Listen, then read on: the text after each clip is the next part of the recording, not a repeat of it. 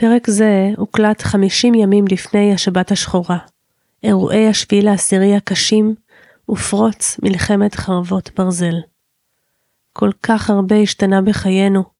נוגה גבע, האורחת שלי בפרק הזה, היא תושבת העוטף וקיבוץ זיקים, שפונתה מאז מביתה.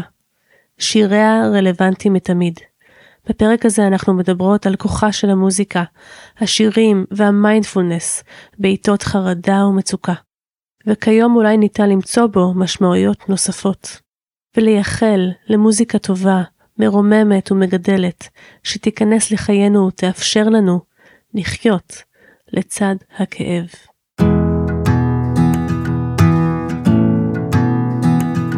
אהלן, ברוכות הבאות וברוכים הבאים לניגון פתוח, פודקאסט מקצועי בניגון אישי, בו נדבר טיפול במוזיקה.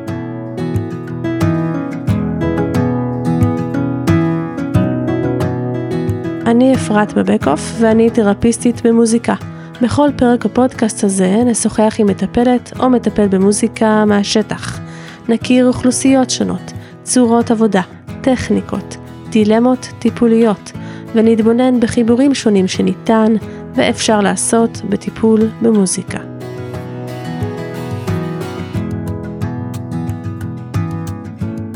והפעם שירים, ובלי להכביר במילים, פשוט נתחיל עם שיר. כל רגע הוא חדש, כל רגע בלי חשש, כל רגע אם נקשיב,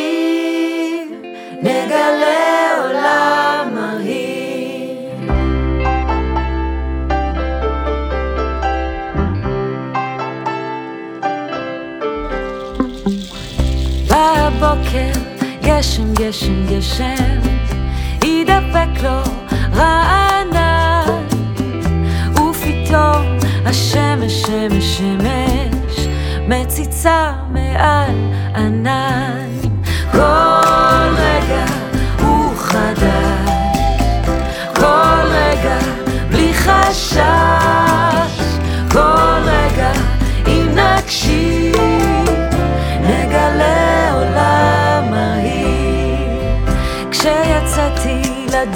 דרך, דרך, וטיפסתי על ההר, זה היה לא קל, לא קל, לא קל לי, ופתאום חלף עבר.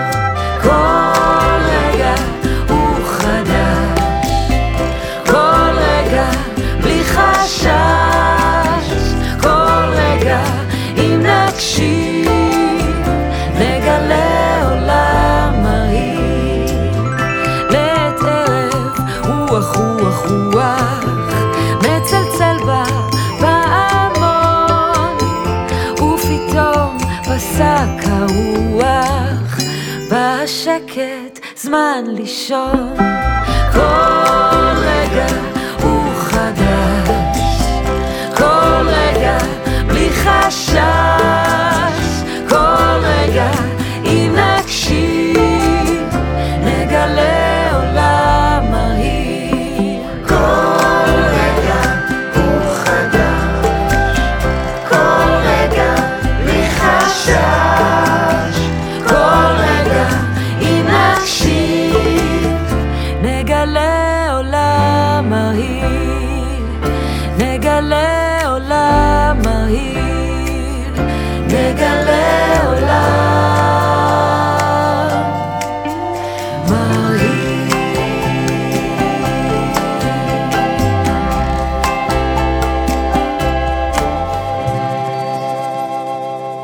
אולי אתם כבר מנחשים אה, מי האורחת שלנו היום? קוראים לה נוגה גבע, והיא תרפיסטית במוזיקה, יוצרת, כותבת שירים, מכשירה מטפלים, גננות וצוותים חינוכיים לעבודה עם שירים. בין הדיסקים שהיא הוציאה זה יש את יש לי הכל, לקפוץ עד השמיים, בדרך אל הדודה, ורגע שלי, שירי מיינדפולנס לילדים שהיא הוציאה עם קרן ריינר נוי. אז שלום נוגה, איזה כיף, איזה כיף שבאת. תודה. אנחנו נדבר היום על שירים ועל מיינדפולנס ועל עוד כל מיני דברים. אמ, אז אולי קודם כל נתחיל למה שיר? כלומר, למה בכלל אנחנו צריכים, או כדאי שאנחנו נעזר בשירים בעבודה שלנו? מה הכוח של שירים? למה לעבוד איתם? אז אולי נראה רגע מה קרה לשתינו פה מהשנייה שהתיישבנו להקליט את הפודקאסט, ואז פתאום את אמרת נפתח בשיר, ושתינו התחלנו לנוע ו- ולהרגיש יותר חופשי, ולהשתחרר, ומשהו התחבר, ולפחות אצלי זה עשה כבר איזה מין עבודה של אוקיי, זה שיר, במקרה זה שיר שלי, לא משנה, אבל אני מכירה אותו, אז נעים לי לשמוע אותו, אני, הוא כמו עוגן כזה, כן. הוא משהו שמחבר אותי לרגע, למשהו שקורה עכשיו, כבר זה נתן לי איזה מקום שמרפד לי את ההתחלה, שנותן לי ביטחון. כן. אז חשבתי על זה תוך כדי, שזה איזה הבדל באווירה ובהרגשה, מתי שלא היה שיר ברקע, ותחושה ששתינו יושבות וצריכות עכשיו לדבר על משהו, ורגע שזה סוג של התכוננות, דריכות, לחץ, לבין הרגע שהמוזיקה נכנסה, ו- ומוססה וריככה את, ה- את הרגע. התחלה. היה לנו שיר פתיחה בעצם, כן? כמו, כן, uh, כן, כמו, כמו שיר פתיחה, פתיחה בטיפול, כן, לגמרי. כן.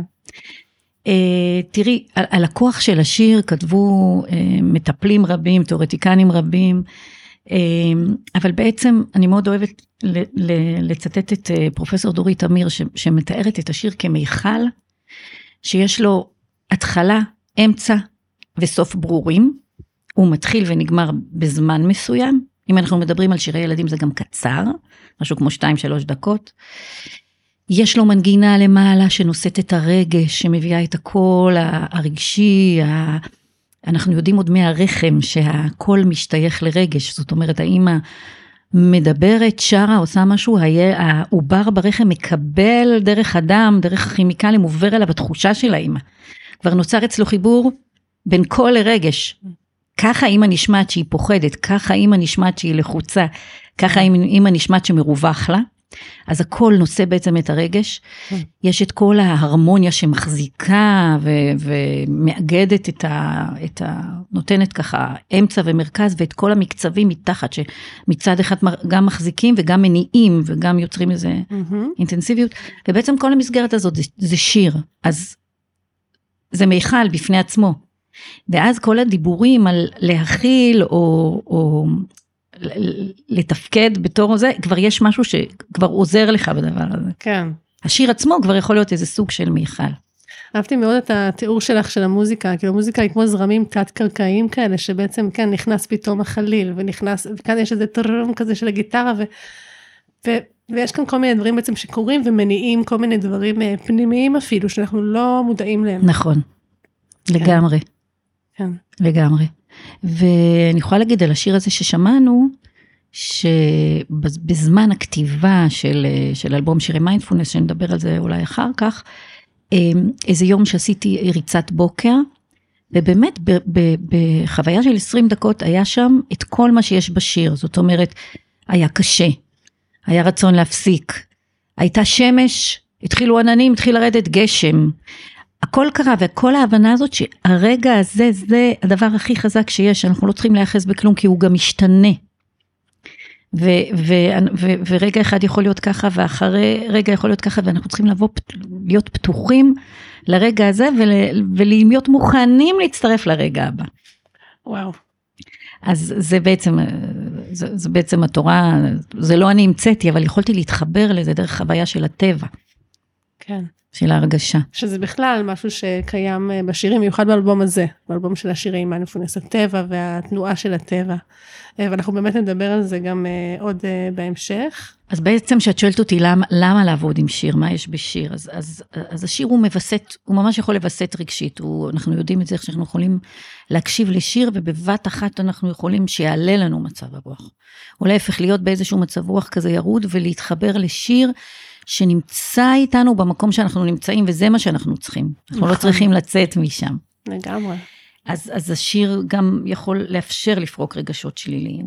אה, בעצם יש בשירה עצמה משהו שמשחרר מצוקה. אנחנו כולנו מכירים את כל הסרטונים האלה על ילד שהוא בוכה, בוכה, בוכה, בוכה, מתחילים לשיר לו טראח, חיוך, התחברות לקצב, לפעמה, לכוח החיים. אז זה במילה אחת בעצם למה לעבוד עם השיר, מהמקום הזה של ההכלה, של הוויסות, שהשיר יכול ללכת איתי גם כמו, כמו באמת אה, איזשהו אובייקט מעבר לכל מקום, ככה לצמצם חרדות קצת. זה ככה ב, כן, בגדול. ובכלל, ככה נשארת עם הדבר הזה של התיקוף, שכמה זה יכול לתקף, אה, זה גם יכול להעביר אותי מנקודה אחת לנקודה אחרת אולי, וזה גם יכול לתקף את הכאן ועכשיו של, אה, של מי שאני, ו, ולתת לי, ואפילו לתת לי להרגיש פחות לבד. נכון. בעצם זה שהוא קיים. נכון, כי גם אני יכול להזדהות עם הסיפור או עם הדמות שיש בשיר. גם מישהו אומר לי, מה שאתה מרגיש כרגע זה בסדר, וגם יש פה את העניין של, אה, מי מדבר על זה נדמה לי קוט, של האוניברסליות והשותפות, שאת החוויה הזאת לא רק אני חווה, הנה יש עוד אחד ועוד אחד ועוד ילד, והילד מהשיר, ויש שותפות. כן. אז גם מישהו מתקף לי את הרגש, וגם יש מקום אה, ש, שעוד אנשים חווים את זה בעוד מקום בעולם. כן. אז איך באמת אפשר שאנחנו כמטפלים במוזיקה, נכתוב שיר שיהיה מדויק למטופל או למטופלת, במיוחד לצעירים למשל, אה, גם מוזיקלית וגם מבחינת הטקסט אה, מהניסיון שלך כמישהי שכותבת וכתבה הרבה מאוד שירים לילדים. זאת שאלה גדולה. אני חושבת שכמו שכל אה, מטפל בעצם מחזיק בראש את המטופל שלו כל הזמן, נכון? מהרגע שהוא מכיר אותו, אחר כך בתוך הפגישה, אחר כך שהוא רושם את הוורבטים, אחר כך שהוא הולך עם זה במשך השבוע. זאת אומרת, אנחנו מחזיקים איזשהו ייצוג, אנחנו מחזיקים את המטופל בראש שלנו. אותו דבר קורה בתהליך היצירה. זאת אומרת, אה, ברגע שהדבר הזה נמצא בראש שלנו, במיינד שלנו, זה כבר יצא לתוך הכתיבה. ואז המילים הרבה, המילים זה, זה חלק היותר קל, כי אנחנו נדע תוכן מסוים שאנחנו רוצים לעזור למטופל, צריך לדעת, מדברת איתי כרגע על כתיבת שיר ספציפי למטופל, נכון? Mm-hmm. אז יש תמה שאנחנו רוצים לעסוק בה. אז אני לוקחת את הרעיון, ואז אני מתחילה להריץ את זה באסוציאציות, ואז בעצם באופן אינטואיטיבי נוצר שיר, אוקיי? נוצר, התוכן עולה. המוזיקה בעצם כבר אה, אה, תבוא בהתאם למה שעולה בתוכן. זאת אומרת, אה, לאווירה. ל... לפי זה, זה בדיוק כמו שאנחנו עושים אה, אלתור שירים או כתיבת שירים, אז אנחנו אומרים, אה, מה אנחנו רוצים? שזה יהיה מינורי, מז'ורי, הרמוני, דיסוננטי, או יותר בחשיבה עיבודית אחר כך, אבל לא משנה, גם בעצם כתיבת השיר. לא תמיד זה מודע, הרבה פעמים זה לא מודע. אבל ברגע שאתה מחזיק בראש את, את כל התמונה, זה פשוט אה, נובע. כששאלת אותי אז, אז נזכרתי אה, בכתבים של מאסלו, שהוא מדבר על, על יצירתיות ראשונית ומשנית. והוא אומר אה, שבאמת אה, רגע ההשראה דורש שחרור. בשלב הראשון חשוב להתמקד בפלאש. לא לחשוב מה יצא, ואפילו להכיר בכך שהרבה מזה ייעלם. כן. והסוג השני זה, זה היצירתיות המשנית, בה אתה כבר עובד על פיתוח הרעיון, אוקיי? יש רעיון, באה השראה, ואז אני צריכה לעבוד קשה, לדייק את זה. לראות מה קורה פה, אני, כמו שימוש בטכניקות חומר, מה, מה, מה קורה פה מבחינה מוזיקלית, תשומת לב לפרטים וכולי. כן. ועוד דבר על כתיבת שיר למטופל, הרבה פעמים זה לא יהיה שיר שייכתב בדיוק למטופל הזה, כמו הרבה שירים שאני כותבת, ואנשים משתמשים בהם לצרכים שונים, ודיברנו על אוניברסליות והזדהות. כן. אתם המדברת אל הילד הזה גם.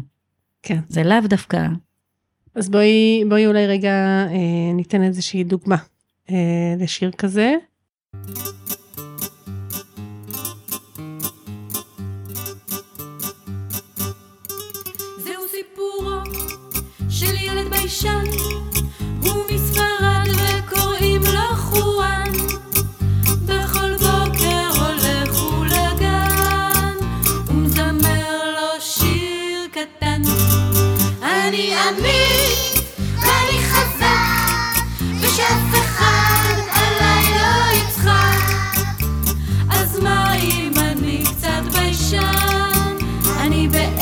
שובב לא קטן.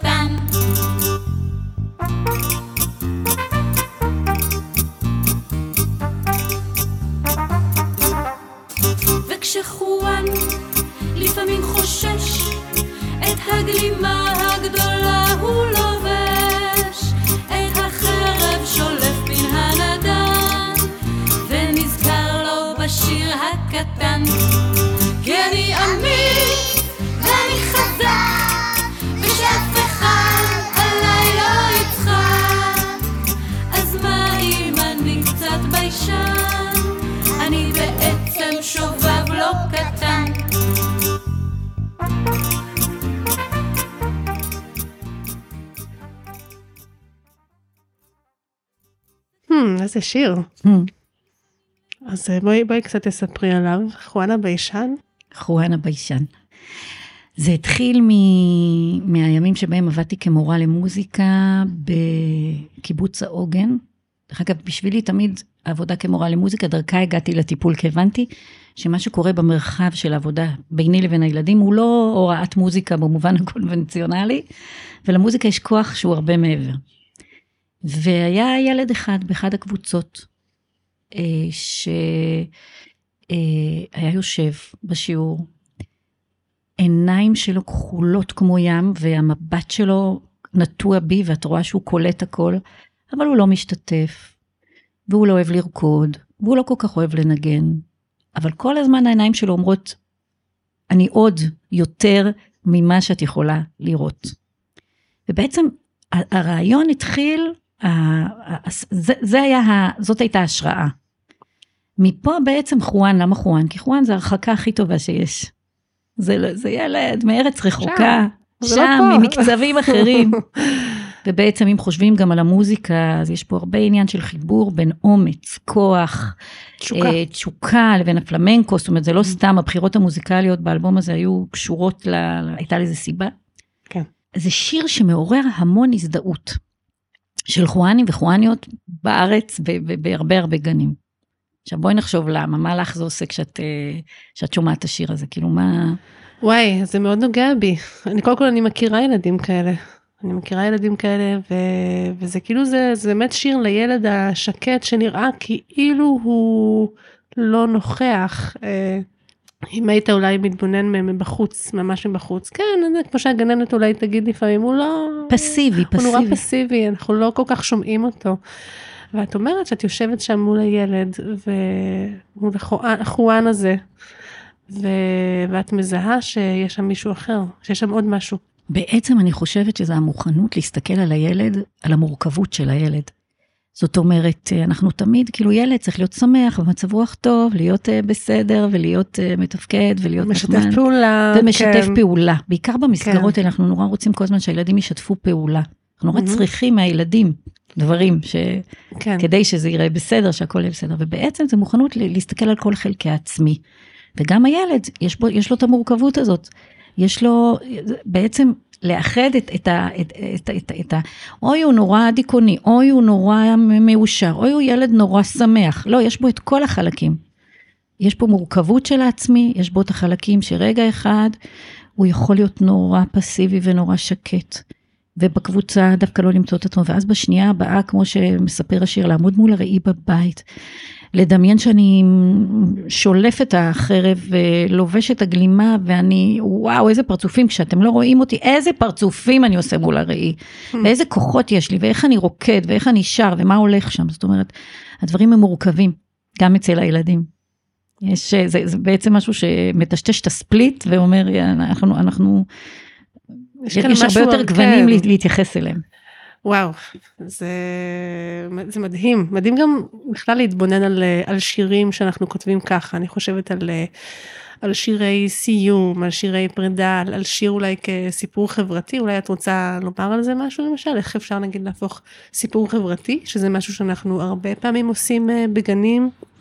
במסגרות, למי שלא יודע, איזשהו סיפור שמלווה איזושהי סיטואציה בחיים אה, של נגיד מעבר, או של פרידה, או של סיום, או של אה, לידת אח, או כל מיני דברים כאלה, וזה איזשהו סיפור שמנסה להסביר לילד את מה שבעצם אה, קורה עכשיו.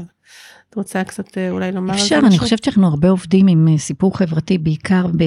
מי שעובד בגני תקשורת מכיר מאוד את הדבר הזה, כי יש גם את הקושי המילולי, השפתי, יש את האלמנט החזותי שמאוד עוזר להעביר את הסיפור, נכון? כי אנחנו רואים בתמונות בעצם את מה שקורה, גם אם אנחנו לא יכולים לדבר את זה. מהמם. ובעצם גם בתקופה שאני עבדתי בגן תקשורת עכשיו כמה שנים, אז זה, זה, היה לי מין ברור מאליו, למה לא לקחת את הסיפור הזה ולתת לתמונות ולמילים מנגין, שיר, להלח- להלחין אותו. ויצא לי להלחין כמה שירים כאלה. וזה בעצם מה שדיברנו קודם, אז יש את המסר החזותי, המילולי, הברור, שאומר, אה, גרת בבית, והנה עכשיו אתה צריך להיפרד מהבית, ואתה עובר לבית חדש לצורך העניין, אוקיי, נתת את הדוגמה הזאת. ובבית החדש יהיו דברים חדשים, ויהיה את המקום הזה, וזה יהיה ליד הגינה הזאתי. וגם ניקח את כל הצעצועים והדברים שאתה מכיר מהבית, ואת כל הארגזים נפתח, ונסדר לאט לאט את כל הדברים שאנחנו אוהבים בבית החדש. ו- ו- ונעבור וככה, ואנחנו בעצם מתמצתים את כל הנושא של מעבר בית ונותנים לו, אה, נותנים לו מסגרת. ואז למה לא בצלילים? ופה נכנס איזה ילד זה. כי לצורך העניין, אותו שיר שעולה לי בראש עכשיו שכתבתי לילד שעובר בית, היה כל כך תזזיתי, כל כך אה, סוער, כל כך אה, אנרגטי, שזה היה הלחן של השיר, זאת אומרת, השיר מיד הלך לסווינג ול, ולמקום כזה. כלומר זה כבר ממש, זה, את, את מרגישה את הילד ואני חושבת כאילו כמו, כאילו את, כאילו את בולעת משהו מהילד בעצם מבפנים והוא, והוא יוצא אחר כך בעצם אה, במוזיקה, בבחירות המוזיקליות, אה, גם בטקסט וגם הרבה בבחירה ובהפקה וב... וזה עולה, עולה לי למשל איזשהו ילד שעבדתי איתו, ש... שהוא היה ילד, אה, גם ילד על הרצף בתפקוד נמוך. ו... וגם היה סיפור, עשיתי מין סיפור שיר לקראת הפרידה, את הפרידה אחרי כמה, כמה שנים של טיפול. ואני חושבת על זה שהשיר נשאר אצלו, אבל השיר גם נשאר אצלי. כלומר, כשאני חושבת על ממש. הילד הזה היום, אז השיר הזה עולה לי. כאילו זה, זה, זה לא רק אה, פרגמנטים למשל מהטיפול או כל מיני מחשבות, אלא זה גם השיר, השיר כאילו גם לנו יכולים לפעמים, יכול לפעמים לעשות איזשהו, להפוך, לעזור לנו להפוך את הטיפול ל- למיכל. לגמרי. אה, את הזיכרון נכון. למשהו משמעותי. נכון, בדיוק מה שאמרת, זה לא פרגמנטים, זה משהו בית, יש, יש משהו לקחת אותו, שהולך איתך, איזה עוגן כזה, ואת חושבת על הילד, פח, שיר, יש שיר בראש. נכון. זה באמת מה שקורה לנו עם שירים, תחשבי כמה, כמה, למה שירים כל כך מפעילים אותנו? למה אנחנו אומרים, אל תביא למטופל שיר, תיתן לו לבחור. נכון? כי הרי שיר יכול לזרוק אותך בשנייה למקומות עמוקים מאוד, שהם חוצי תודעה בכלל, שהם לא משהו שדיבור יכול לעשות. הוא יביא זיכרון, הוא יביא ריח, הוא יביא תמונה, ואנחנו אומרים, אוקיי, זה בן אדם צריך להיות מוכן לזה, הוא צריך לבחור. זה אפרופו, אה, אם אנחנו כותבים שיר למטופל לפעמים, כן, או אם אנחנו נותנים לו לבחור אם הוא ורבלי ו- ו- כן. ובוגר ומסוגל מבחינות אחרות. נכון. אבל כן, יש לשיר המון המון כוח מהבחינה הזאת. נכון, וזה באמת בכלל, את מדברת על התהליך הזה של התהוות של שיר, ו, ויש כאן באמת אה, דיוקים וניואנסים באמת שאנחנו פוגשים בעבודה שלנו, של אה, כמה אני נותנת לך, כלומר כמה, כמה זה של שנינו, כמה אני נותנת בייס, וזה מאוד מאוד, אה, מאוד באמת תלוי במטופל. אני חושבת נגיד על, על נער שעבדתי איתו לפני כמה שנים שנורא אהב שירי ראפ, אוקיי? והיינו לוקחים כל פעם איזושהי חוויה מחייו, והיינו שרים את זה בראפ, אבל הוא לא יכל לשיר. הוא לא יכל לשיר, זה היה... אה, זה, נגע בכל מיני נקודות של דימוי עצמי וביטחון עצמי וכולי, ו, וזה היה, היה יוצא שאני לי הייתי מוצ... מציעה מדי פעם כל מיני סוגים של ראפים, והוא היה מוכן מדי פעם בפזמון להשתתף. כלומר, באמת זה, זה שאלה, כמה אנחנו, אה, כמה הוא, כמה, כמה אני, כמה אני ואתה ביחד עושים את זה. אה, אבל אני כן חושבת שיש משהו מיוחד בשירים שלך שהוא באמת רואה. כאילו את רואה את הילד, את רואה את החוויה, את רואה את הסיטואציה ואת אה, הופכת את זה למשהו אה, שהוא גדול יותר אפילו מהסיטואציה. שעכשיו אני כמטפלת במוזיקה יכולה לשמוע את זה ולקחת את זה לחואן אחר שאני מכירה. אה, למשל, כן. זה נורא יפה.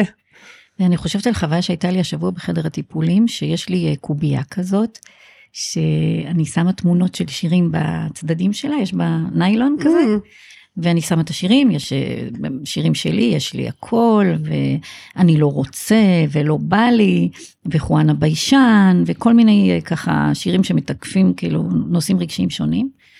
ואז זורקים את הקובייה, איזה יופי. ועל מה שזה נופל, אז צריך להגיד, אתה רוצה לשמוע את זה, אני אשיר, אתה תשיר, איך נעשה את זה וכולי.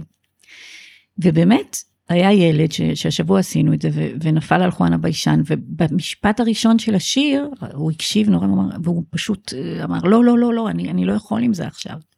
כאילו, לא, לא, אני לא רוצה את השיר הזה, לא, לא, אני, אני, אני לא רוצה. כן. וזה מדהים, כי זה היה, או אה, נגע בו מדי, או שזה הביא איזשהו תוכן שהוא לא רוצה להביא בחדר, אוקיי? כל הזמן צריך לחשוב על הדבר הזה, גם כשאנחנו עושים שימוש בשיר. זו הייתה כאילו טעות, מבחינת טעות כן. קצת. אה, זה היה טעות של אם טובה דייה. אמפ- כן, כן, כשל אמפתי, איך שנקרא לזה, אבל זה, זה, זה, זה אוקיי, כשהוא יהיה מוכן, הוא יודע שזה שם, והוא יבחר או לא יבחר, להשתמש כן. בזה שוב. כן, כמו בהקבלה, זה כמו אה, משפט שאולי אה, מטפל שהוא עובד עם אה, מילים, אז הוא יאמר איזשהו משפט שעכשיו... מוקדם י- מדי כן, לעכל כן, אותו. בדיוק. אז בואו נקשיב לשיר "יש לי הכל", ונדבר עליו קצת. יש לי, יש לי הכל ואני מאושר ואני גדול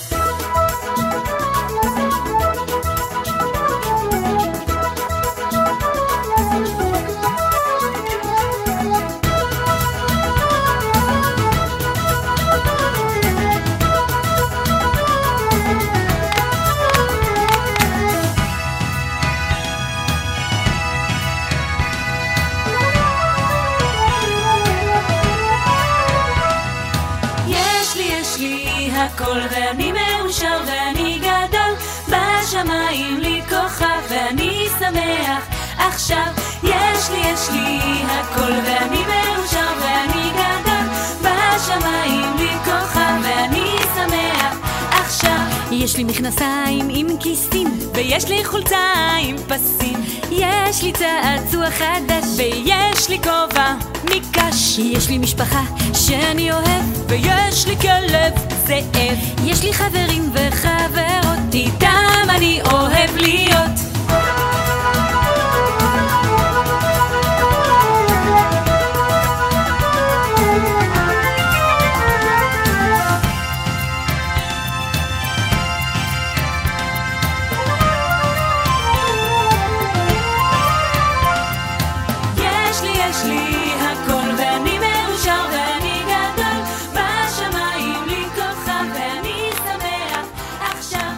השמש מאירה לי כשאני קם וכיף לי ללכת אז איך ההרגשה?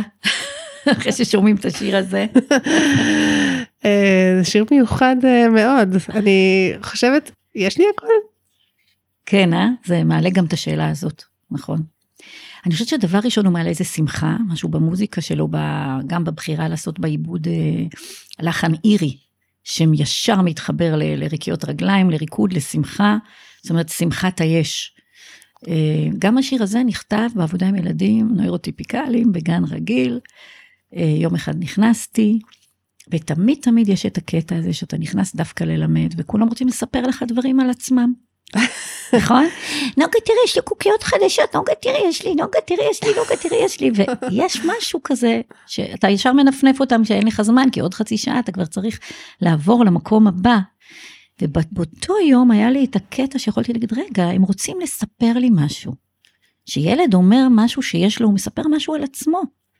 אנחנו מכירים את השייכות, את, ה... כן. את. את, ה... את המושקעות הזאת, החפץ הוא חלק ממנו. נכון. תקחי לילד צעצוע, זה כאילו הוא לקח איבר מגופו. נכון. ואז עשיתי מין אלתור במעגל. והתחלתי לשיר באופן אינטואיטיבי, יש לי, יש לי הכל, ואני מאושר ואני גדול. וכל אחד אמר משהו אחד שיש לו. וככה, ואז חזרתי לה, הייתי עם דרבוקה או משהו כזה פתאום, ופשוט עופפתי את זה, זה דווקא לא היה אירי, זה היה לגמרי מזרחי. יש לי, יש לי הכל, ואני מאושר ואני גדול כזה. ובעצם אספנו את העניין הזה של היש, והרגשתי שזה מאוד חשוב לחבר את הילדים דווקא למקום שלא, של, המקום הקוטרי הזה שכל הזמן לא, לא רואה את מה שיש, דווקא למקום של בוא נכיר, נודה בכל היש ונודה עליו, נאסוף את הדברים הטובים ונגיד להם תודה. יש לי ויש לי ויש לי את זה ויש לי את זה ויש לי חברים וחברות שאני אוהב, יש לי את זה, והתחלנו בחומרי. אחר כך עברנו ל... יש לי משפחה שאני אוהב, ויש לי כלב זה, ויש לי חברים, ויש לי, יש לי אה, פרח שתומך לי בגינה, והשמש מאירה לי, ויש בלב שלי שיר. זאת אומרת, מה, מהחומרי אל, אל הרוחני יותר. ו, ומהמקום הזה, באמת, אם אנחנו מדברים על איך לעבוד עם שיר במובן הטיפולי, זה באמת צריך לקחת בחשבון שזה מעלה את השאלה שאת שאלת. באמת יש לי הכל? אוקיי? Okay? כן. ואני זוכרת עבודה עם ילדה ספציפית לפני המון שנים, שבעצם באמצעות השיר הזה, אה, אה, ילדה שבאה מדלות מאוד גדולה, רגשית ו- וחומרית. אה, ודרך העבודה עם השיר הזה יכולנו לפרוס ולראות את כל מה שיש ואת כל מה שגם לא נמצא. עשינו מין mm. טבלה כזאת, כתבנו מה יש לי, מה אין לי, מה אני רוצה שיהיה לי. זאת אומרת, פתחנו את זה, mm. נכון? לקחנו את הדיכוטומיה, את הספליט של יש לי ואין לי. ומה אני יכול שיהיה לי, ומה אני יכול לגרום לו להיות, ומה לא. כן. ומה יישאר אולי בפנטזיה. וואו. ודרך השיר הזה בעצם נתנו מקום גם למה שיש וגם למה שאין.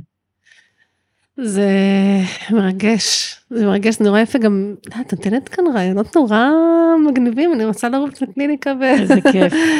ולהתחיל אה, גם אה, לעשות לנו זה נהדר, גם נהדר אה, איך מאחורי כל שיר יש סיפור נכון. ייחודי. כן. אמ, הלחנת גם דיסק שלם של שירי מיינדפולנס עם קרן ריינר נוי. לא אומרים דיסק היום, אפרת, אומרים אלבום. אוי, אני כל כך ארכאית, זה נורא. אני הייתי קונה דיסקים, אני מאלה. כן, כן, גם אני. אמ, אז מה הוביל אותך, מה הוביל אותך למיינדפולנס? מה החיבור שלך אה, לשם? אז בעצם הנושא של מיינדפולנס, אה, אני מצאתי בו עוגן מאוד משמעותי שיעזור לי בחיים שלי. אה, אני חיה בעוטף עזה, בקיבוץ זיקים, מגדלת ילדים בתוך המציאות הביטחונית הלא נורמלית הזאת. ובעצם אה, כחלק מאיזה שהם קבוצות שמרכזי חוסן נותנים, הצטרפתי בקיבוץ שלי לקבוצה ש, של תרגול שהעבירה דוקטור קרן נוי, שהיא גם ככה חברה, ואנחנו מגדלות ילדים ביחד. ונזכרתי בשנים שבהם תרגלתי, כי היו שנים בעברי ש, שתרגלתי, ו, ועשיתי אה, ויפאסנה, ועשיתי כל מיני סדנאות. ו, וחזרתי להרגיש את האיכות הזאת של הכוח שבו אתה באמת יכול להתחבר לרגע, אה, יכול להיות עם מה שיש, ולתת מקום למה שעולה בלי אה, לדחוק אותו. ובלי להזדהות איתו יותר מדי. כן. מתוך המקום הזה התגלגלנו, זה כמו כל מיני דברים שקורים בחיים במקרה, אה, על כוס קפה, על שיחה שהייתה לי עם אה, קרן, שהיא פסיכולוגית קלינית ומנהלת מרכז מיינדפולנס, האם ללמוד התמחות בפוסט-טראומה, או לא ללכת ללמוד פוסט-טראומה, זאת הייתה השיחה, זה היה הנושא. מפה לשם התגלגלנו במקום פוסט טראומה, לבואי נעשה אלבום משותף, ניקח את השירים שאת כותבת, אה, שבעצם מעגנים את כל עקרונות המיינדפולנס ומביאים אותם דרך שירים לילדים. כי קרן חקרה את כל המשמעות ואת כל ההשפעה של, של מיינדפולנס בגני הילדים בעוטף עזה, והציגה את זה, אני כרגע לא זוכרת מי הייתה שותפה שלה, גם בכנסת, את תוצאות המחקר שהראו שבעצם מיינדפולנס תרם ועזר לילדים ולמשפחות יותר מכל טיפול רגשי אחר שהילדים עברו. ובעצם הלכתי ללמוד את התחום הזה של הדרכת מיינדפולנס לילדים, תוך כדי כתבנו באמת את האלבום, תוך כדי תרגלתי. אז הצורך הוא באמת היה צורך שלנו אה, כשתי נשים שחיות בעוטף עזה, מטפלות, עובדות עם אה, ילדים מבוגרים, ו- ו- ומרגישות את הצורך הזה ויודעות שהתרגול הוא משהו מאוד משמעותי שנותן לנו חוסן. Mm. שעוזר לנו במקום הזה, שנותן לנו איזשהו, אה, איזשהו עוגן, כי, כי מדברים היום הרבה הרבה על קשיבות ומיינדפולנס, ואנחנו יודעים שבעצם מה שזה עושה זה מעודד, אה, לצורך העניין ילדים, אם אנחנו רוצים לעבוד איתם, להכיר את העולם הפנימי שלהם יותר טוב, שזה מה שאנחנו עושים בטיפול, נכון? Mm-hmm. לחזק את, אה, בעצם את היכולת, את, את משאבי הקשב שלהם. ואת היכולת לעשות אתגרים, לעצור, לבחור במה אני מוכן לגעת ובמה לא, אה, כמה משקל אני נותן לכל דבר, ו- וזה זה, זה, זה נשמע כמו עבודה, כמו, כמו עבודה כן, בטיפול, כן, נכון? כן. אה, אז ככה זה בעצם התחיל הפרויקט הזה, מתוך צורך מאוד גדול, ומתוך ההבנה של קרן דווקא, שעבדה ב- ועשתה ותרגלה עם ילדים מיינדפולנס בגנים, שהיא הרגישה כל הזמן, שהמקום הזה של המוזיקה חסר לה. Hmm, ו, ובעצם מתוך זה שהיא הכירה את השירים שלי וידעה שאני כותבת, היא אמרה, זה, זה מה שאני צריכה, שיהיה לזה גם לחן, שיהיה את המכל הזה של השיר. כן. וככה התחילה העבודה בעצם. בואו, בואו נשמע שיר אחד.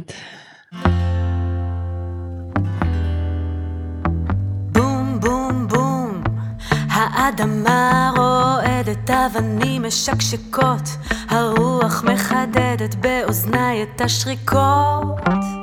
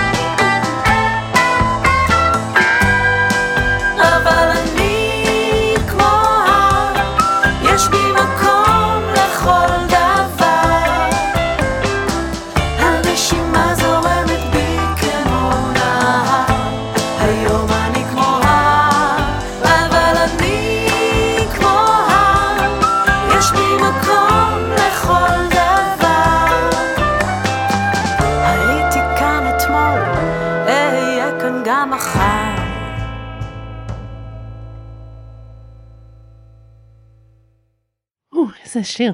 כן, אני מתה על המילים שקרן כתבה, זה שיר מדהים בעיניי. אה, כשאנחנו מדברים על הר, אנחנו בעצם מדברים על זה שהתרגול של מיינדפולנס או קשיבות הוא מאוד עוזר לנו בפיתוח התחושה של יציבות, ביטחון אל מול אתגרים. הזכרתי את זה גם קודם. והדימוי במיינדפולנס של הר זה דימוי לתחושה של מרחב, עוצמה, בסיס בטוח, לחוות את כל מה שיש ברגע, את כל מה שהרגע הזה מביא. אה, השיר הזה ספציפית נכתב בבוקר של טילים. זאת אומרת, קרן שלחה לי אותו, אפשר לשמוע את המילים בהתחלה, בום, בום, בום, האדמה רועדת, אבנים משקשקות, הרוח מחדדת באוזניי את השריקות. וואו. זה לא מטאפורי, זה היה מאוד קונקרטי. וקרן שלחה לי את השיר, כמובן שמה שעמד בראש שלה זה, זה המוטיב הזה של הר במיינדפולנס ומדיטציית הר, שזה מדיטציה ידועה, אבל אני אומרת, היה לזה גם רקע מוחשי ו- ואמיתי. כן. ואני בעצם התיישבתי לנסות להלחין את זה בתוך כל המצב, וזה יצא מצחיק, כי יצא לי שיר, הוא יצא, הוא נבע, זאת אומרת, קודם כל התיישבתי ליד הפסנתר, וזה מה שיצא, מה ששומעים, מה ששמענו. ואז אמרתי, נוגה, זה לא מתאים. זה שיר אירוויזיון, מה קרה לך? אבל אני כמו ה... כאילו, מה זה? והתחלתי להלחין עוד פעם, ושלחתי לה עוד אה, נוסח, ואז אמרתי, לא, ולקחתי משהו אחר, ואמרתי, בוא נעביר את היציבות, ובוא נעביר את הביטחון, ובוא נעביר את חוסר, את החרדה, ו- וחשבתי יותר מדי, Hmm, ניסיתי ל- ל- ל- לקחת את זה ולעשות את זה מאוד מודע. מהראש. מהראש, והיו לזה אולי ארבעה לחנים, ובסוף חזרנו למקום הזה. וואו. שבאמת, כל פעם שאנחנו משתמשות בשיר הזה, גם בסדנאות שלנו, של, אה, של שירי מיינדפולנס לילדים, מה שקורה זה שפשוט כולם קמים לרקוד, כמו שאת רקדת עכשיו ככה. ו, ובעצם התחושה הזאת של הבסיס, של החיבור לאדמה, של היציבות. no matter what, אנחנו פה, האבנים מתגלגלות, החרגולים קופצים, ההר נשאר הר. וואו. ויש תרגיל נורא יפה שקרן עושה בסדנאות, שעומדים כולם ככה עמידה יציבה על, ה, על הרצפה בשתי רגליים, ואז היא עוברת וככה נוגעת לכל אחד בכתף, כמו מין דחיפה כזאת. ובעצם, מה שאת רואה זה את העניין, את המקום הזה של התזוזה, שהרי נוגעים בך, שדוחפים אותך, אז את או מתנגדת נורא, נכון? Mm-hmm. או שאת נעה, ואז את חוזרת, בעצם את, יש איזה מין תנועה כזאת. זאת כן. אומרת, המקום של החוסן, הוא לא, לא נפגעתי, הוא לא, אה, זה לא הזיז לי, הוא לא קרה משהו ואני לא זזה, אלא איך אני נהדפתי וחזרתי. וחזרתי. זה ממש ברוש של אריאל זילבר, למילים של אהוד מנור. השיר של, בברוש של אהוד מנור זה שיר על חוסן, שיר מדהים על חוסן. איך הוא כופף את צמרתו וחוזר. זאת אומרת, המקום הזה של היכולת לחזור, של התיקון. כן. של מה קורה כשהחיים מביאים לנו בום, איך אנחנו, כולנו, נקבל את הבום הזה, אבל מה יכול לגרום לנו להצליח לחזור ולהתחבר לכוחות שלנו מחדש. וואי, אה, מדהים. אני גם, אני מקשיבה לך מתוך כדי חושבת על בעצמי, על, על איפה הרגליים שלי, אני כאילו ממש מרגישה שאני בעצמי ככה... עושה איזה, מתחילה כן, מדיטציית הר כן. לא מודעת. כן. כן. שבעצם במדיטציה הזאת בעצם באמת אומרים, נחשוב שזה אתה ככה, ובעצם מה שמתואר בשיר יכול להיות בתוך הרוח נוגעת, השמש מאירה, הגשם מטפטף על זה, ואני פה, ואני יציב, ואני חזק, ואני נוכח. כן, זה מדהים, כי אני, אני בכלל לא חשבתי על אירוויזיון כששמעתי את השיר הזה. אה, אוקיי. אה, זה, זה, זה כל כך זה, אישי. זהו, זה לפעמים הדברים האישיים שלנו, כלומר זה גם הכרונולוגיה המוזיקלית שלנו, והאסוציאציות וה, המוזיקליות שלנו, שאנחנו מביאים איתנו ליצירה. נכון, נכון, לגמרי. אה, זה לפעמים לטובה ולפעמים כאילו זה יכול קצת אה, ככה נכון. להקשות. לגמרי. נכון? בכלל בעניין הזה של כתיבת שירים חייב להיות אלמנט של שחרור. אוקיי? מה זה שחרור? שזה אלמנט שמדברים עליו הרבה במיינדפולנס, אז אני נקשור את זה. כן. אלא חוסר היצמדות לדבר. זאת אומרת, בסך הכל שיר זה דבר שבואי, הוא עובר דרכך. זה לא כזה שלך. תשחרר קצת את האני מהסיפור הזה. אוקיי, עבר רעיון, התלבש עליו איזה לחן, נבע ממך, הלך הלאה, אוקיי? התוף הגדול, או שירים שכתבתי, זה לא שלי, זה יצא, אנשים אוהבים את זה, משתמשים בזה, שומעים את זה, זה, זה, זה עבר. אבל גם אתה צריך להיות, יכול לא להיצמד. מדברים הרבה על non-attachment, לא, לא להיות במקום הזה של אני נאחז בטוב, נכון? כמו, שאני, כמו שאנחנו לא רוצים לחסום את הרע, בתרגול הרגע, בתרגול הנוכחות ברגע, אנחנו רוצים להיות עם מה שעולה, mm-hmm. עולה כאב, גירוד, אז לפעמים אפשר להגיד, יאללה, תגרד, זה כולה גירוד, נכון? Mm-hmm. ולפעמים לשהות בתוך הדבר הזה ולהרגיש אותו, ולתת לו לחלוף. אותו דבר בעניין של השיר, אנחנו מדברות על איך לשחרר שיר, גם, גם פה צריך מאוד מאוד לשחרר, אתה לא מגיע לתוצאות שאתה רוצה, בשום אלבום. זה לא מגיע ל, ל, ל, לרמות של החזרות שאולי רצית שזה יוקלט, וכמה השיר נשמע, ואם הגעת לכל הדברים שאתה באמת חשבת עליהם ב, ב, עם המעבד, או אם אתה איבדת, זה, זה, זה דורש איזה מקום של להגיד, זה לא יהיה מאה. כן. לקבל את המגבלות של עצמי, את, הח... כן. את החסר שלי, את כן. החסר של המוצר, את החסר כן, של המוצר. כן, כן. באמת אנחנו מדברות על מיינדפולנס, ואני מרגישה שזה נורא קשור לטיפול. זה נורא קשור לעמדה שלנו כמטפלים אה, שבאים וצריכים אה, להתפנות ולפנות ולפגוש בכאן ועכשיו את, ה, את המטופל. אמ, על כל חלקיו. על כל חלקיו, בדיוק. היפים והיפים והנעימים פחות. כן, ואלו שמעוררים אצלנו כל מיני דברים ואיך אנחנו מזהים את זה ונותנים לזה מקום, אבל גם נותנים לזה לעבור הלאה. אמ, איפה באמת אז אז היכולת להיות בקשיבות לפי דעתך היא, היא עוזרת לנו כמטפלים ואיפה אולי יכול להיות אתגר להיות בקשיבות אה, מול מטופל או מול מטופלת. בעצם אחת ההגדרות של המיינדפולנס זה היכולת להיות בתשומת לב פשוטה, סקרנית, לא שיפוטית וחמלה כלפי הרגע הנוכחי ומה שעולה ממנו, זה המהות, אוקיי? Okay?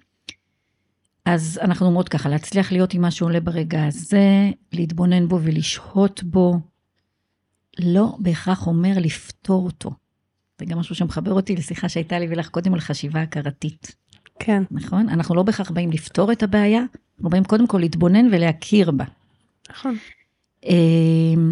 וזה דברים מהותיים בעבודה טיפולית, שאנחנו נכנסים לחדר עם מטופל, אנחנו צריכים לשחרר את, קודם כל את מה שהיה לנו בעולם שלנו דקה קודם. ישר עולה צחוק, נכון? כן. הילדים, בגן, זה, זה, נכנסו, יצאו, יש מישהו, כן. זה, שקט, המרחב בסדר, כן. הדברים שעברו לי בראש, הטלפונים שאני צריכה לעשות, טה טה טה טה טה טה, נכון? כן. ואז, מה שכולנו עושים, זה נמצאים ממה שעולה בחדר, נכון? כן. אני חושבת, תגיד, על ילדה שאני אה, איתה, וזו ילדה שבדרך כלל אנחנו מצליחות, כלומר מת- מתחיל, מתהווה משהו מאוד בקלות בטיפול. ובאותה פגישה אני ממש מרגישה קושי לנכוח בכאן ועכשיו, וזה לא משהו שאני, שרגיל אצלי. כן, זה הרגשת משהו שזה לא שקרה משהו, באותו כן. רגע. והרגשתי ממש, אני ממש הרגשתי את עצמי אומרת לעצמי, רגע, נכון שאת לא יכולה, נכון שכל הזמן קופצות כל מיני מחשבות, אבל אל תיאבקי בזה כל כך. כאילו, מיד עלה הקול השיפוטי שאומר, מה זה? את, את, את מטפלת, צריכה להיות איתה את עכשיו. צריכה להיות, את לא יכולה עכשיו לחשוב על... וראיתי שזה לא, זה לא עוזר, ואז פשוט הקול זיהיתי את זה. השיפוטי אף פעם לא עוזר לנו. לא. יש לי בשורה עצובה ומשמחת כאחד. כן, הוא לא עוזר, הוא מפריע. הוא מפריע. אה, כן, הוא הקול מפריע לנו. הביקורתי שלנו לא- כן. לא- לא מסייע. וגם. הרבה, פעמים אני ישר חושבת על זה שמה היא הפקידה אצלך, ומה מה מתוך מה שאת הרגשת בחוסר יכולת להיות נוכחת קשור אליה. נכון, בדיוק, אז גם אפשר באמת לחשוב על זה ישר מונחים של עברה, עברה נגדית והזדהות השלכתית וכולי. וגם אה, ברגע שככה זיהיתי ועצרתי, ולא ניסיתי להיאבק בזה, רק ראית את זה. כן, ראיתי, נתתי לזה להיות גם לא כ- כמשהו שעכשיו הוא חלק ממני, אלא משהו שהוא פה, פה במרחב של שנינו. אה, ואז, ואז בעצם אה, פתאום, אה, פתאום קרה משהו אחר לגמרי בטיפול, פתאום גם נהייתה מוזיקה אחרת. כלומר, יש לפעמים דברים כאלה תת-קרקעיים שאנחנו עושים בתוכנו, בתוך הטיפול של קשיבות למה שקורה לנו, לא, וכולי, ו... ופתאום יכול לקרות משהו נורא משמעותי. זו דוגמה מקסימה לטרנספורמציה, לקפיצת גדילה כזאת, נכון? כמו, כמו קפיצת נחשון. משהו כזה שאתה, בעצם המוכנות לקבל, להסתכל, להיות, אתה פח, עושה קפיצה קוונטית כזאת קדימה. כן. לתוך מקום אחר. ובאמת אה, זה מוכנות להיות עם כל הדבר הזה שרגע, אני לא פה. אני לא כן. לגמרי יכולה להיות פה כרגע, אבל כסוג של עצם זה שקיבלנו את זה, ראינו את זה, כבר מוליך אותנו למקום אחר. כן. זה, זה, זה מאוד מעניין. אמ, את רוצה קצת לומר לנו משהו על טכניקות שאת, אה, נוספות שאת אה, נעזרת בהן אה, מעולם, טכניקות מעולם, ה, מעולם הטיפול, או דברים נוספים חוץ משירים שאיתם את עובדת? אני דווקא בעבודה, מה שמדהים שאני לא יכולה להגיד לך שאני עובדת הרבה עם שירים, או בטח לא עם השירים שלי. זאת אומרת, רוב הדברים שאני אה, שומעת על השירים שלי זה ממטפלים אחרים שעובדים איתם. כן. זה, זה תמיד העניין הזה. אני אה, מכניסה את זה פה ושם, אבל... אה, אה, יותר יכולתי לעבוד עם שירים שעבדתי עם אוכלוסיות אחרות. זאת אומרת, היום דווקא שאני עובדת אה, אה, עם אוכלוסיות לא מילוליות הרבה פעמים, זה המקום של הבחירה הוא קצת אחר. אמ, כן, אני, אני חשבתי על זה שהרבה מהטכניקות אלתור של ברושה, של אה, טכניקות אמפתיה נדמה לי, של טכניקות אלתור מהמטופל, של איך דרך המוזיקה להדהד, לחכות, לעשות סינכרוניזציה, התאמה, עוצמה, איך את המקום הזה כל הזמן אני אה, חוקרת אותו בתוך העבודה שלי, אה, מש, מנסה ללמוד אותו גם, וליישם אותו דווקא בחלקים שבהם אני מתייאשת שאין מוזיקה בטיפול. Hmm, וואו, זה אפרופו מה שדיברתי קודם. אנחנו מכירים את זה כולנו, את כן, כן, האלה. את הילד שמגיע וזה שהוא יודע שזה קליניקה שיש בה כלי נגינה ושיש דברים, והוא עכשיו משחק משחק קופסה, הוא מצייר, ו... ואיפה, קודם כל, ברור שאנחנו עושים התערבויות שיכולות להביא את המוזיקה, אבל מעבר לזה, איפה אנחנו יכולים לעשות, לתת טכניקות מוזיקליות גם כשאין מוזיקה. זה משהו שאני ככה עסוקה בו עכשיו. וואו, מרתק, ממש מרתק. אז אה, ממש אנחנו לקראת לקראת של הסיום ואני רוצה לשאול אותך כמה שאלות אה, קצרות עלייך ומבקשת שתנסי לענות ככה מהבטן בלי לחשוב יותר מדי. אז אה, מוכנה? כן, אימא'לה. אה, מהו כלי הנגינה האהוב עלייך? הפסנתר, מן הסתם. אבל גם פה יש מורכבות, כי זה כלי שתמיד עורר אה, הרבה אמביוולנטיות, זאת אומרת, אני מאוד אוהבת אותו, אבל הוא מאוד קשה, הוא מאוד מורכב, צריך להתאמן כדי לנגן על פסנתר, וכולנו יודעים מה זה לנגן על הפסנתר. אז היחסים איתו תמיד היו יחסי אה, אה, אהבה, שנאה, אבל, אבל זה הכלי שלי, אני מאוד מאוד אוהבת אותו. מאוד מאוד אוהבת אותו. אני בטוחה שיש מטפלים ששומעים את זה ומאוד מזדהים עם האמביוולנטיות והמורכבות. אה, שאלה הבאה, מוזיקאי או מוזיקאית אהובים עלייך? Mm. אז uh, ישר מה שקפץ לי לראש זה דווקא סטיבי וונדר, שכזה, ככה, כשלא הכרתי אותו חשבתי שהוא רק כתב את uh, Happy Birthday to you וזה, אבל הוא מוזיקאי מגוון ומדהים, שמנגן על כל הכלים וכתב שירים מדהימים, ובאמת, uh, אם מדברים על ליווי שירים, או איך לנגן שירים, וזה הרבה למדתי מלהקשיב לו. Uh, מתחום הג'אז, ביל אבנס, מוזיקאי שאני מאוד מאוד מאוד אוהבת להקשיב לו, שתמיד מבחינתי הוא מוציא את הפסנתר דווקא עם כל המורכבות ההרמונית ככלי מלודי פיוטי שפורט על, על נימי הנשמה. אה, וכמובן שיש עוד רבים כאילו ש... בטח. כן, כן.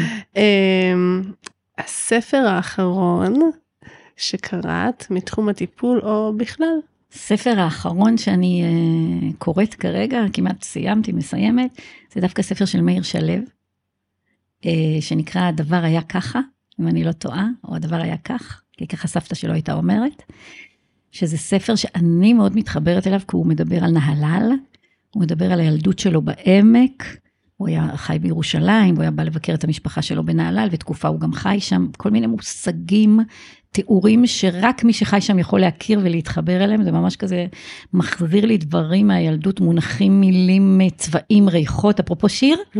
גם בספר זה קורה. וזה ספר חמוד וקטן, מלא הומור, ואני ממש ממליצה עליו. איזה יופי. אמ, דמות טיפול שהשפיעה עלייך. שאלה מכשילה. אבל אני חושבת ש, שבאמת, אני לא יכולה לקחת תיאורטיקן אחד שלמדתי עליו, או מישהו אחד ולהגיד, אה, הוא נורא השפיע עליי. אני חושבת שלאורך השנים למדתי המון דברים, קראתי הרבה תיאורטיקנים, גם מתחום הטיפול במוזיקה וגם בתחומים אחרים.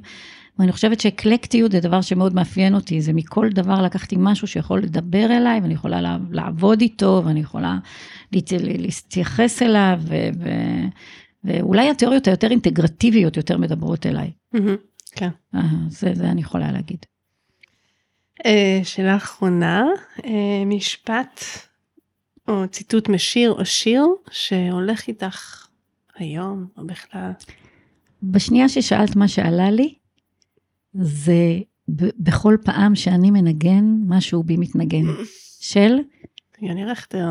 יוני רכטר כמובן, אבל אה, נתן זך, לא? אז באמת בכל פעם שאני מנגן, אה, לא יודעת, בטח קוראים לזה אחרת, אבל אה, משהו בי מתנגן, זאת הדרך שלי לשיר את עצמי לעצמי.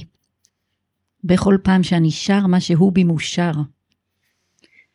ואני חושבת שהשיר הזה ככה היה, כנערה, אני, כנערה, אני ציירתי משהו וכתבתי אותו, והיה תלוי מעל הפסנתר. Hmm. זה שיר שנורית גלרון שרה באחד האלבומים שלה ומאוד מאוד התחברתי אליו. וכששאלת זה מה שעלה. אז, אז זה זה. אז זה זה? זה זה עכשיו. כן. אני רוצה ממש להודות לך. תודה רבה לך. ודיברת איתנו וזה היה מאוד מעניין ומעשיר. אמ, ואנחנו נסיים בקטע מוזיקלי שהוא בעצם אה, הצליל הטיפולי שלך, משהו שמעביר משהו מהמהות שלך. ושיהיה האזנה נעימה וניפגש בפרק הבא. אז רגע לפני שנעבור לקטע המוזיקלי של נוגה, שמות השירים ששמענו בפרק הזה לפי סדר ההשמעה שלהם הם כל רגע מהאלבום רגע שלי של נוגה גבע וקרן ריינר נוי, חואנה ביישן ויש לי הכל מהאלבום יש לי הכל של נוגה גבע, וכמו הר מהאלבום רגע שלי של נוגה גבע וקרן ריינר נוי. למי שרוצה לשמוע עוד שירים, אני ממליצה מאוד, ניתן לרכוש את האלבומים באתר nogageva.co.il והשירים גם ניתנים להאזנה באפליקציות ההאזנה השונות, Apple Music, Spotify, iTunes וכולי. ועכשיו נסיים בקטע שנוגה בחרה לרגל 19 שנה לאלבום יש לי הכל, ממנו יצא השיר התוף הגדול. זהו קטע הסיום של האלבום שנקרא המסע המופלא. האזנה נעימה.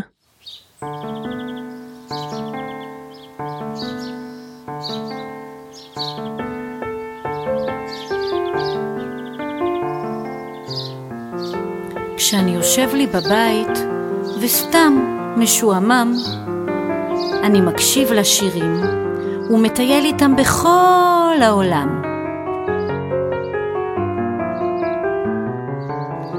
אני מדמיין שהכרית שלי היא סירה, ושט איתה בים לארץ רחוקה רחוקה. לספרד, ברזיל, הודו ולסין. לרקוד, לנוח ולנגן ניגון עדין.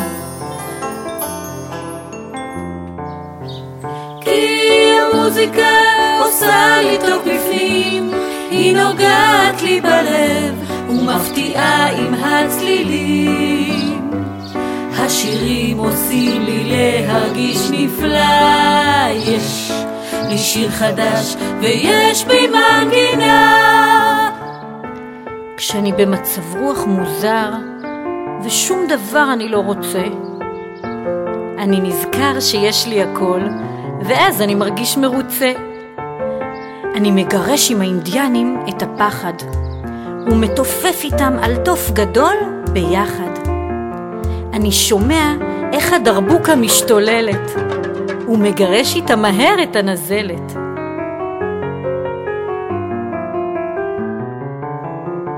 אני קופץ ומשתגע עם צפרדע, ומתאהב כמו הג'וקית היפה.